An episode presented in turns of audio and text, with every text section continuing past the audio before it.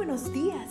Gracias por estar con nosotros en este bendecido día. Ven y juntos aprendamos y realicemos el estudio de nuestro matinal titulado Nuestro maravilloso Dios. Te invitamos a recorrer con nosotros las promesas que el Señor tiene para ti el día de hoy. Sean bienvenidos a nuestro devocional 21 de febrero. Lo que llama la atención del Señor. Jesús se detuvo a observar y vio a los ricos que echaban sus ofrendas en las alcancías del templo. También vio a una viuda pobre que echaba dos moneditas de muy poco valor. Lucas capítulo 21 versículos 1 y 2. El Señor Jesús probablemente se encontraba frente a la sección del templo conocida como Atrio de las Mujeres, cuando una viuda pobre echó en una de las arcas para ofrendas dos moneditas de muy poco valor. Por ser viuda y pobre, esta mujer ocupaba el estrato más bajo de la sociedad. Según Albert Nolan, este estrato estaba integrado mayormente por quienes, por tener algún tipo de impedimento físico, no podían trabajar ciegos, sordomudos, paralíticos, leprosos. Esta gente, por lo general, tenía que mendigar. También pertenecían a esta categoría los que dependían de la caridad pública, las viudas, los huérfanos y quienes además de no poder trabajar, no tenían a nadie que les proveyera el sustento. Con este trasfondo, no sorprende leer que Lucas en su relato diga que se trataba de una viuda muy pobre y que el término que usa en griego signifique uno que vive con lo indispensable y que tiene que trabajar cada día a fin de tener algo que comer al día siguiente. Su ofrenda, por lo tanto, tiene que haber sido muy pequeña y muy inferior a la de los ricos.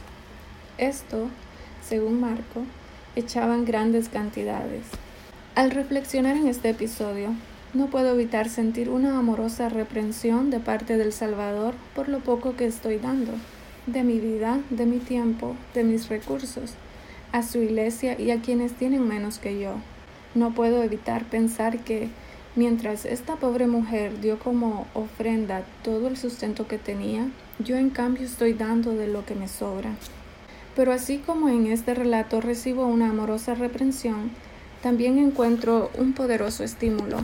He aquí la razón de todo cuanto ese día ocurrió en el templo fue el sacrificio de esta pobre mujer lo que más llamó la atención del Salvador.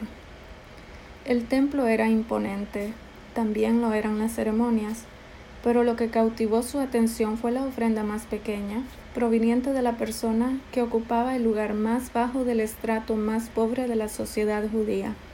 Alabado sea Dios, Él nota y aprecia nuestros mejores esfuerzos, no importa cuán débiles cuán pequeños puedan parecer ante la vista humana, para Él tienen mucho valor. Oremos.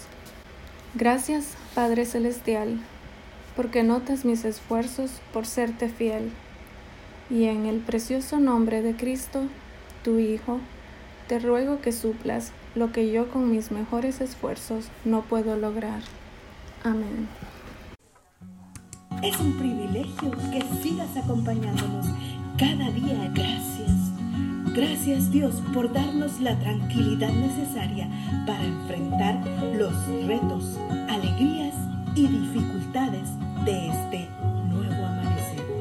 Porque el Señor tu Dios está contigo.